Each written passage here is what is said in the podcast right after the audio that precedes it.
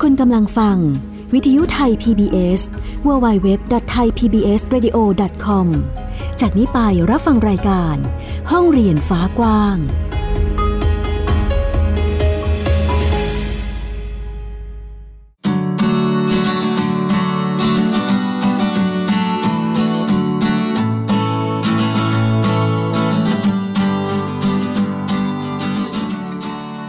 ค่ะคุณผู้ฟังต้อนรับคุณผู้ฟังเข้าสู่ห้องเรียนฟ้ากว้างค่ะ กับที่นี่วิทยุไทย PBS นะคะ www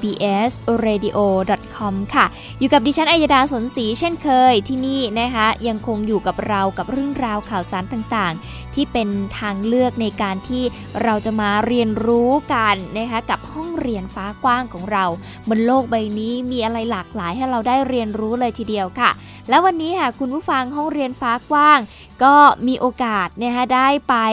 ร่วมงานมหกรรมการอ่านแห่งชาติเมื่อวันที่ 10กุมภาพันธ์ที่ผ่านมานะคะซึ่งก็มีการจัดงานด้วยกัน 2 วัน ก็คือวันที่ 10 แล้วก็วันที่ 11 นะคะ กิจกรรมต่างๆ ในงานก็มีหลากหลายด้วยกันค่ะ คุณผู้ฟังก็ที่ไปร่วมงานในครั้งนี้ก็ได้เห็นการทำงานของแผนงานสร้างเสริมวัฒนธรรมการอ่านนะรวมไปถึงภาคีเครือข่ายที่ร่วมใจการจัดงานนะคะแล้วก็นำเอา องค์ความรู้ต่างๆเนี่ยมาแบ่งปันให้กับคนในงานได้รับฟังแล้วก็ได้รับชมกันนะคะ ก็ มีหลากหลายมุมด้วยกันค่ะที่จัดขึ้นในงานนี้คุณผู้ฟังมีทั้งมุมของนักเขียนนะคะที่ให้เราได้พบปะกับนักเขียนที่ได้เขียนหนังสือได้เขียนนิทานต่างๆนะคะก็มาพบมาเจอมาพูดคุยกัน ถึงไอเดียของการเขียนหนังสือแต่ละเล่ม ว่าแนวคิดต่างๆของพวกเขานั้น ได้มาอย่างไร แล้วก็นำไปสู่อะไรแน่ใครที่ไปร่วมงานนี้ เชื่อว่าน่าจะได้มีโอกาสพูดคุยบ้างนะคะคุณผู้ฟัง นอกจากนี้ค่ะเขายังมีบูธต่างๆ หลากหลายบูธด้วยกันนะคะเป็นบูธที่มีนวัตกรรมการอ่านนะคะที่นำเอา 15 พื้นที่นะคะที่เป็นพื้นที่ต้นแบบเรื่องของการอ่านเนี่ยมาจัด นะคะมาจัดแสดงแล้วก็มาแลกเปลี่ยนองค์ความรู้กันระหว่างคนในงาน แล้วก็คนในพื้นที่ที่มีการทำงานเรื่องของการอ่านนะคะเมื่อสัปดาห์ที่แล้วเรามีโอกาสได้พูดคุยกันไปนะคะกับ ทางแผนงานสร้างเสริมวัฒนธรรมการอ่านเกี่ยวกับแนวคิดของการส่งเสริมการอ่านนะคะซึ่งมีโอกาสได้เล่าให้เราฟังแล้วนะคะว่าแต่ละพื้นที่มีการทำงานกันอย่างไรนะแล้วก็มีความสำคัญอย่างไรทำไมต้องส่งเสริมเรื่องของการอ่านนะแต่คุณผู้ฟัง ต้องติดตามกับห้องเรียนฟ้ากว้างของเรามีการเก็บเอาไอเดีย จากพื้นที่ชายแดนใต้ของเราค่ะ ที่มีการเปิดบ้านของตัวเองนะคะให้กลายเป็นพื้นที่การเรียนรู้โดยการอ่านหนังสือนั่นเอง เพื่อปรับพฤติกรรมของเด็กๆ ในชุมชนรวมไปถึงผู้ปกครองเองนะคะก็ได้มีโอกาสแลกเปลี่ยนเรียนรู้กันด้วย นอกจากโซนนวัตกรรมการอ่านจาก 15 พื้นที่ต้นแบบแล้วเนี่ยนะคะ ก็ยังมีเวที reading talk ค่ะ คุณผู้ฟัง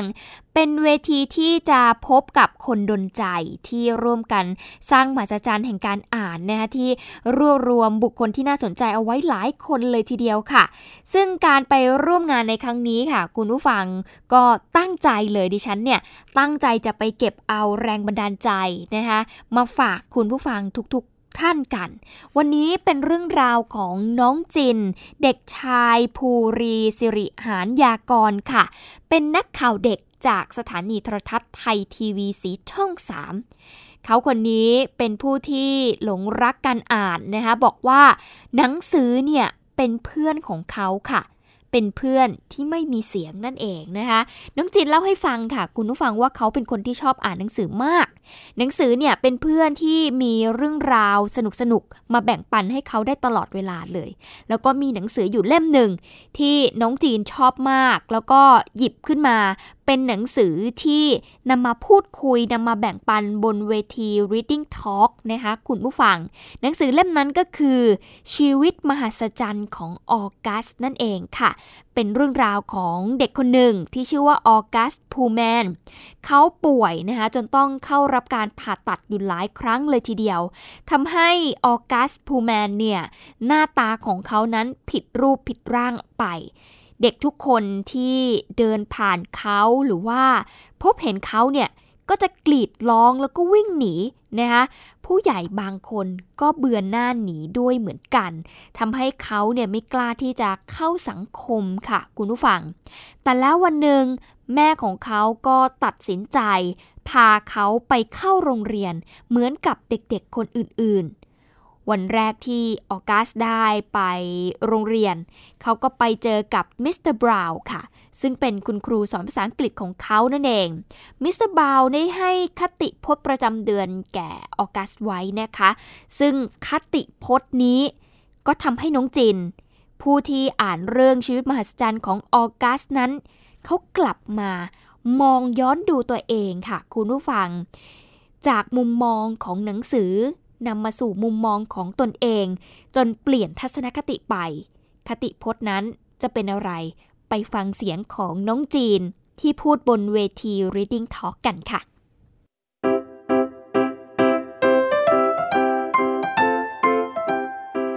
มิสเตอร์บราวน์นะครับ เริ่มวันแรกของการเรียนด้วยคติพจน์ประจำเดือนว่า when given a choice between being right and being kind choose I หรือในภาษาไทยที่มีความหมายว่า เมื่อต้องเลือกระหว่างความถูกต้องกับความมีเมตตา ให้เลือกความมีเมตตาเพียงแค่ประโยคนี้ครับมันทำให้ผมได้กลับมาย้อนมองดูเรื่องราวของตัวผมเองผมเชื่อว่าทุกคนต้องเจอเหตุการณ์คล้ายกัน เวลาที่เราเนี่ยมีปัญหาอะไรกับเพื่อน เราทะเลาะกับเพื่อน เราอาจจะถูกเพื่อนแกล้งหรือเราเองอาจจะไปแกล้งเพื่อน จนไม่สามารถเกล่งเกลี่ยกันได้ทะเลาะกันไปเรื่อยมา สุดท้ายนะครับ คนที่มักจะเข้ามาพยายามไกล่เกลี่ยมักจะเป็นคุณครูแล้ววิธีการที่มันจะทำกันก็คือการพยายามหาว่าใครเป็นฝ่ายผิดใครเป็นฝ่ายถูกง่าย ๆ ก็คือให้คนที่แกล้งเป็นฝ่ายผิดคนที่ถูกแกล้งเป็นฝ่ายถูกหรือง่ายกว่านั้นก็คือให้ผิดทั้งสองฝ่ายแล้วก็ขอโทษกันทั้งคู่ครับแน่นอนครับบางครั้งที่ผมถูกแกล้ง หรือบางครั้งที่ผมควรจะเป็นฝ่ายถูกเนี่ยผมก็รู้สึกไม่โอเค เพราะว่าทำไมผมผมถึงกลายเป็นฝ่ายผิดไปได้ ในเมื่อในครั้งที่ผมถูกแกล้งผมควรจะเป็นฝ่ายถูกสิแต่พอเรากลับมาดูประโยคนี้ทีว่าเมื่อต้องเลือกระว่างความถูกต้องกับความมีเมตตา ให้เลือกความมีเมตตา มันทำให้ผมหยุด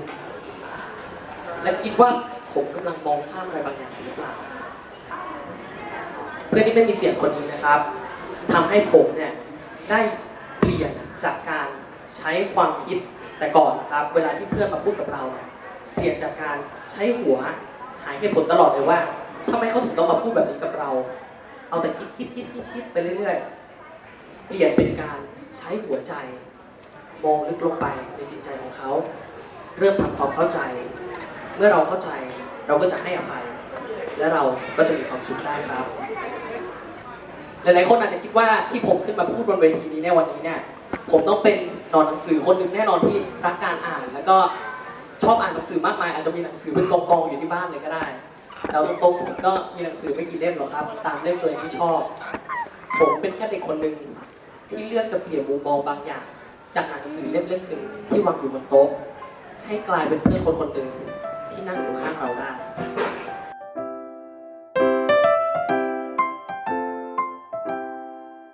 นี่ก็เป็นการทอล์กของน้องจีนนะคะเด็กชายภูรีสิริหานยากรค่ะที่ได้พูดให้เห็นถึงความสำคัญของหนังสือแล้วก็การอ่านเนาะว่าสามารถที่จะเปลี่ยนแปลงตัวของผู้อ่านได้อย่างไรบ้าง ซึ่งเรื่องราวของน้องจีนน่าสนใจเลยทีเดียวนะคะ การอ่านของน้องเนี่ยทำให้เห็นมุมมองเรื่องของการปรับเปลี่ยนพฤติกรรมของตนเอง จากหนังสือค่ะคุณผู้ฟัง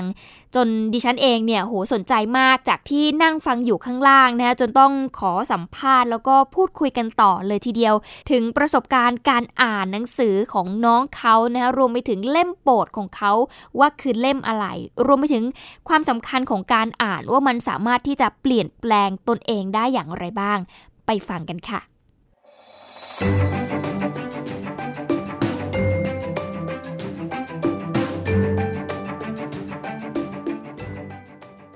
ค่ะน้องจินทำไมชอบอ่านหนังสืออะคะ คือเอาตรงๆ ตอนแรกก็ไม่ได้ชอบอ่านหนังสือขนาดนั้น ก็อาจจะเหมือนเด็กๆทั่วไปแหละครับที่มองว่า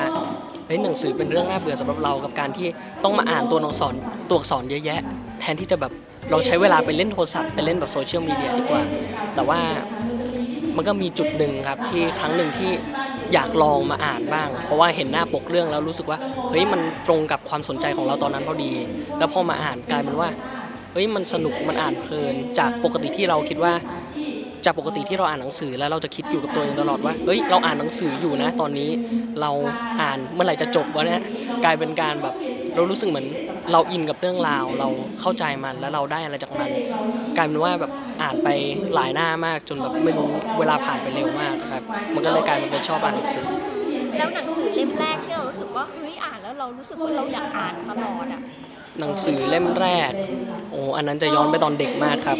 เอาเป็นเล่มโปรดที่สุดนะครับผมเป็นเรื่องราวของส้มสีม่วงอะครับ ก็คือเป็นเรื่องราวของเหมือนกองทัพขี้เกียจเขาจะเปรียบเทียบเหมือนชีวิตประจำวันเราจริง ๆ ว่าจะมีไอ้พวกอารมณ์ความรู้สึกของเราที่แบบเราขี้เกียจเราเหนื่อย หรือแบบเอ้ย ผัดวันประกันพรุ่งเอาไว้ทำพรุ่งนี้ดีกว่า เปรียบเทียบเหมือนแบบมีกองทัพอะไรบางอย่างที่เป็นกองทัพในจินตนาการที่ มาเป็นตัวทำให้เราอะเป็นอย่างนั้นก็คือกองทัพปราบฝัน เวลาเราฝันจะทำอะไรบางอย่าง เราก็จะถูกห้ามโดยกองทัพพวกนี้ในการจะไม่ได้ทำมัน ซึ่งตอนนั้นมันเป็นช่วงวัยเด็กที่เรามักจะได้ยินคำถามจากคุณครู คนจริงก็จะได้ยินมาตลอดว่าโตขึ้นฝันอยากเป็นอะไร อันนี้มันก็จะเป็นคำถามเบสิกมาก แล้วพอมาอ่านเรื่องนี้เราก็ได้รู้เกี่ยวกับเรื่องตัวห้ามฝันพวกนี้ดังนั้นเนี่ยมันก็เลยเปลี่ยนแปลงกับตัวเราเองว่า เฮ้ยเราก็ ต้องควบคุมตัวเอง เราก็ทุกครั้งที่เราขี้เกียจทุกครั้งที่เราเริ่มเบื่อในการทำอะไร เราก็จะคิดในหัวเสมอว่าเฮ้ยมันมีกองทัพพวกนี้มาดึงเราอยู่ เราเรากำจัดมันไม่เราเราจะไม่ยอมให้มันมาทำลายฝันของเรา แล้วพอเราอ่านไปเล่มหนึ่งเรารู้สึกชอบมันมาก เราก็เลยเริ่มไปหาหนังสืออื่นอ่านบ้างในช่วงที่ช่วงนั้นๆที่เราสนใจ อย่างถ้าเป็นช่วงนี้ผมก็จะสนใจด้านเรื่องของจิตวิทยาสมองอะไรนะครับ ก็จะอ่าน เป็นแนวนี้ ก็คือเริ่มต้นจากการที่เราเราชอบ เรารู้สึกว่าเราอยากอ่านหนังสือเล่มนั้นเนาะแล้วมันนำมาสู่การที่แบบไม่ใช่แค่อ่านเพื่อเอาความรู้ใช่ไหมคะแต่ว่ามันมันอ่านเพื่อที่เราสามารถนำมาปรับใช้กับชีวิตจริงเราได้อะไรทำนองนั้นใช่ใช่ครับก็คือหนังสือหนังสือเอาตรงๆมันอาจจะแบบหลาย ๆ คนอาจจะมองว่าแค่อ่านเอาความรู้หรือ อ่านเอาความสนุกอ่านเอาความบันเทิงเรื่องราว แต่เอาตรงๆทุก ๆ เรื่องราวทุก ๆ การ storytelling ของเขาเนี่ย มันจะมีข้อคิดบางอย่าง มันจะมีบางอย่างที่นักเขียนเนี่ยต้องการสื่อให้คนอ่าน แล้วมันสามารถตีความไปได้หลากหลายมาก อย่างเช่นเรื่องเรื่องหนึ่งเนี่ยข้อคิดคนหนึงอาจจะบอกว่าข้อคิดมันเป็นอย่างนี้ แต่ในมุมมองหลาย ๆ คนอาจจะได้ประโยชน์อะไรจากมันมากกว่านี้แล้ว แล้วมันย่อมเป็นเรื่องที่สัมพันธ์กับชีวิตของเราจริง ๆ เราสามารถนำมันมาใช้ได้หมด แล้วมันก็ปัญหาทุกอย่างที่เรารู้สึกว่ามันยากในชีวิตเราเราเครียดกับมันมาก แต่ว่าพอเรามาอ่านหนังสือเนี่ยเราจะพบว่า เฮ้ยมันง่ายกว่าที่เราคิด ความจริงวิธีการแก้ไขมันไม่ได้ยาก เราก็แค่อย่าไปเครียดอย่าไปซีเรียสกับมันอะไรเงี้ยครับหลายๆอย่างมีอีกหนังสือเล่มหนึ่งที่เมื่อสักครู่นี้ฟังจากการที่ขึ้นไปทอล์กให้ฟังในงานนะนะคะ ก็คือหนังสือชีวิตมหัศจรรย์ของออกัสอืมอันนี้ก็เป็นอีกเล่มหนึ่งที่เรารู้สึกว่าเราเราชอบมันด้วย ใช่ครับ ความจริงเล่มนี้เนี่ย เริ่มมาจากการดูหนังมากกว่า ตอนนั้นมีหนังชื่อเรื่องวันเดอร์เข้ามา ก็เอามาจากเล่มนี้แหละครับ แล้วพอดูแล้วรู้สึกแบบประทับใจมาก รู้สึกว่าเฮ้ยมันให้อะไรมากมายกับเรา แล้วมันมันเป็นเรื่องของสื่อมุมมองของเด็กคนหนึ่งแล้วมันรู้สึกว่าเราก็เป็นเด็กคนหนึ่งที่คล้าย ๆกันในแบบนั้น อาจจะไม่ได้แบบตรงตัวที่แบบอาจจะไม่ได้แบบมีหน้าตาอัปลักษณ์หรือแบบไม่สามารถเข้าสังคมได้ขนาดนั้น แต่มันก็มีบางส่วนที่คล้ายกัน เราก็เลยไปติดตามอ่านหนังสือต่อ แล้วก็พบว่า เฮ้ยเรื่องเรื่องนี้ดีมาก แล้วเราอ่านแล้วเราก็รู้สึกเพลิดเพลินกับมันสนุกกับมันตลอด ทีนี้เรามีวิธีแนะนำเพื่อนๆคนอื่นๆไหมครับ ที่เอ้ยรู้สึกว่าหนังสืออะมันมันดูน่าเบื่อแล้วก็ก็ก็อยากจะเริ่มอ่านเหมือนกัน เราเราควรเลือกหนังสืออะไรที่มันเหมาะสมกับเราแล้วเราจะสามารถสนุกไปกับมันอืม เอาตรงๆ มันเริ่มมาจากความคิดทัศนคติของเรามากกว่าว่า คือแบบของอย่างหนึ่งเราจะมองว่ามันดีหรือไม่ดีมันอยู่ที่ความคิดเราทั้งนั้น ดังนั้นเนี่ยหนังสือมันก็เป็นหนังสือ มันมีทั้งคนที่ชอบและไม่ชอบในหัวข้อท็อปิกเล่มนั้นๆ เราต้องเปลี่ยนความคิดของเราก่อนว่ามันไม่ใช่หนังสือนะมันคืออะไรบางอย่างที่มันคือเปลี่ยนง่ายๆคือเปลี่ยนเป็นเพื่อนคนหนึ่งที่กำลังเล่าเรื่องราวกำลังให้อะไรบางอย่างกับเรา ให้ความสนุก ให้ความบันเทิง ให้ข้อคิด ให้ความรู้อะไรต่างๆพอเราสามารถเปลี่ยนความคิดกับมันได้ปุ๊บแล้วเราก็หาหนังสือก่อนเลย อาจจะดูจากแค่หน้าปกก็ได้รู้สึกว่าเฮ้ยเรื่องนี้มันน่าอ่าน เราก็แค่หยิบมาอ่าน และทุกครั้งที่อ่านเราก็ห้ามคิดว่าเฮ้ยเมื่อไหร่จะจบอ่านจบบรรทัดแรกแล้วจบบรรทัดสองแล้ว ถ้าเกิดเราคิดอย่างนั้นเราเราไม่สนุกกับเรื่องราวเผลอๆจะไม่รู้เรื่องด้วยซ้ำการที่แบบเราชอบกับท็อปิกเรื่องนั้น แล้วเราอ่าน เราเห็นตัวอักษร เรื่องนี้มันพูดถึงตัวละครกำลังทำอะไรนะตอนนี้ แล้วเรานึกภาพตาม เรากลับจะสนุกกับมันมากกว่า หลักๆ คือทัศนคติของเรา แล้วก็ความชอบของเราเป็นหลักก็เหมือนเวลาที่อ่านเราก็ควรที่ต้องใช้จินตนาการไปด้วย เพื่อแบบให้มันสนุกมากยิ่งขึ้นใช่ไหมคะ แล้วในฐานะที่น้องจีนเองก็เป็น ผู้ประกาศข่าวเด็กด้วยเหมือนกันใช่ไหมเออผู้สื่อข่าวใช่ไหมคะ เราได้มีการนำเอาการอ่านหนังสือของเราเนี่ยมาช่วยในการทำงานของเรายังไงบ้าง เอาตรงๆมันมันก็มาถ้าเกิดเอาเป็นในช่วงตอนนี้ก็จะเป็นช่วงเรื่องของจิตวิทยามาเป็นหลักมันก็จะเป็นหนังสือเชิงสร้างแรงบันดาลใจมากกว่า เพราะว่าในการมาทำงานข่าวอะไรนี้ คือยอมรับว่าช่วงแรกๆที่เข้ามาทำก็คือไม่รู้เรื่องอะไรเลยกับการมาทำต้องถ่ายภาพเองตัดต่อเองด้วย แล้วมันก็ค่อนข้างจะยากสำหรับเราในตอนนั้น ทีนี้เนี่ยแน่นอนมันมีความท้อแล้วมันก็บางข่าวที่เรามาทำประเด็นเราก็ไม่ได้รู้สึกว่าเฮ้ยมันอยากทำมันน่าสนใจหรือแบบเราอาจจะต้องไปวิ่งเล่นกับเด็ก ซึ่งจริง ๆ แล้ว ตอนนั้นคือแบบเราอาจจะร้อนมากหรือเราอาจจะเหนื่อยมาก แต่ว่า ไอ้หนังสือจิตวิทยาบางอย่างเนี่ยมันก็หลักๆหลัก ๆที่ผมได้นะคอจากมันก็คือเรื่องของความคิดของเราเรื่องของ mindset ของเราว่า ถ้าเรารู้สึกว่าตอนเนี้ยมันร้อน รู้สึกว่าตอนนี้มันน่าเบื่อ มันก็จะเป็นอย่างนั้น เพราะว่าพลังของความคิดของเรา ความจริงมันมันร้ายแรงมาก มันรุนแรงมาก ถ้าเกิดเรายิ่งคิดกับมันดีเท่าไหร่ เราใช้มันไปในทางที่ดี ผลลัพธ์ที่ออกมาจริง ๆ มันก็จะดีกว่าที่เราคิดไว้อีก แต่ถ้าเกิดเราคิดในทางที่ลบ มันก็จะลบกว่าเดิม นั่นแหละครับ มันก็เป็นตัวสำคัญในการที่แบบว่า จากเดิมที่คิดเบื่อตลอด เอาแต่ อยากจะกลับบ้าน ไม่ไม่อยากทำข่าวแล้วบางทีอาจจะแบบอยากเวลาออกเลยด้วยซ้ำก็เปลี่ยนเป็นการแบบใช้ความคิดว่าเฮ้ยอย่างน้อยเราก็ได้เรียนรู้อะไรใหม่ๆจากการมาทำข่าว เราอาจจะได้สิทธิพิเศษกว่าคนอื่น เราได้ฝึกทักษะการถ่ายภาพมากขึ้น จะได้ถ่ายภาพสวยขึ้น ได้ฝึกทักษะการพูดอะไรต่างๆ แล้วกลายเป็นว่าผลลัพธ์ที่ได้มันก็จะดีกว่าที่คาดคิดไว้นะครับ มันก็จะเป็นโอกาสสำคัญครับผมซึ่งพฤติกรรมต่างๆ ที่เรารู้สึกว่าเราเปลี่ยนได้มันก็มาจากการที่เราได้อ่านหนังสือด้วยเหมือนกันใช่ครับ มันหนังสือเป็นตัวสำคัญเลยแหละครับ ที่ทำให้เปลี่ยนอะไรหลายๆอย่าง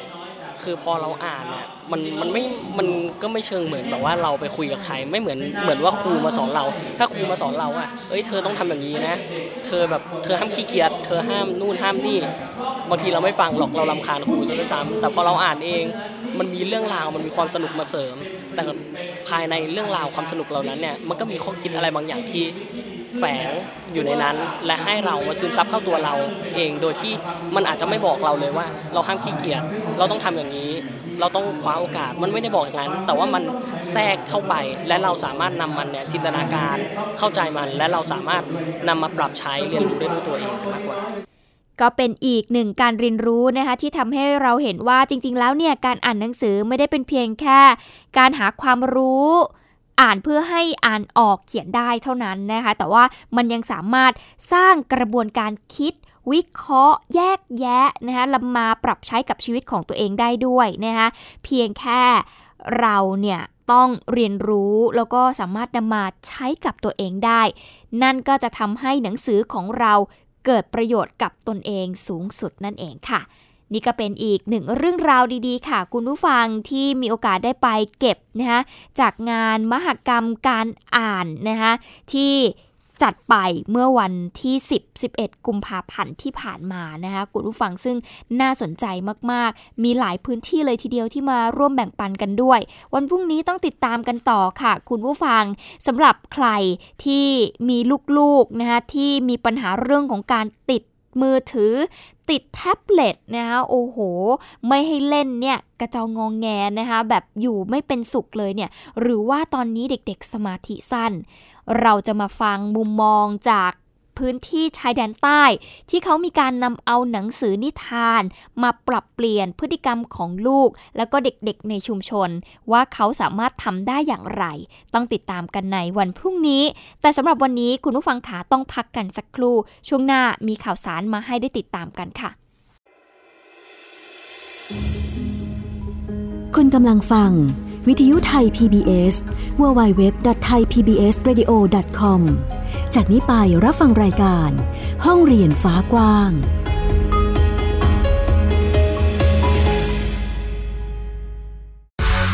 เพราะสุขภาพเป็นเรื่องที่ควรใส่ใจ เพราะความผูกใยเป็นสิ่งที่เราจะคุยให้คุณได้ฟัง กับหนึ่งชั่วโมงที่พร้อมแบ่งปันช่วงเวลาแห่งสุขภาวะสุขภาพ กับรายการโรงหมอ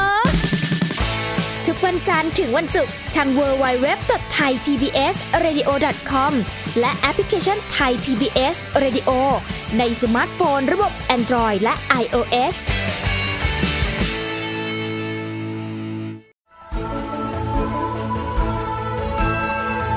วิทยุไทย PBS www.thaipbsradio.com วิทยุข่าวสารสาระเพื่อสาธารณะและสังคม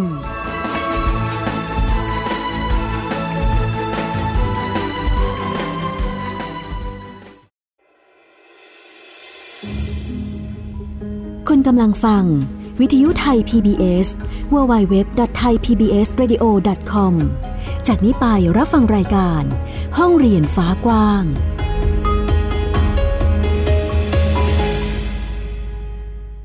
กลับเข้าสู่ช่วงที่ 2 กับห้องเรียนฟ้ากว้างค่ะ คุณผู้ฟังยังคงอยู่กับเราที่นี่วิทยุไทย PBS www.thaipbsradio.com นะคะ ใกล้จะวันวาเลนไทน์แล้วคุณผู้ฟังวันนี้ก็ 13 แล้ว พรุ่งนี้ 14 กุมภาวันวาเลนไทน์นั่นเองนะคะวันที่จะให้หลาย ๆ คนเนี่ยได้มีโอกาสแสดงออกถึงความรักนะคะ ทางกรมสุขภาพจิตเองเขาก็เลยมีการเปิดเผยข้อมูลนะ ว่าวัยรุ่นในกรุงเทพมหานคร แล้วก็ปริมณฑลครึ่งหนึ่งเนี่ย ผูกติดความสุขของตัวเองไว้กับแฟนค่ะ บางคนติดแฟนมากเลยคุณผู้ฟัง ซึ่งพฤติกรรมนี้มันจะส่งผลอย่างไร ครอบครัวรวมไปถึงคุณครู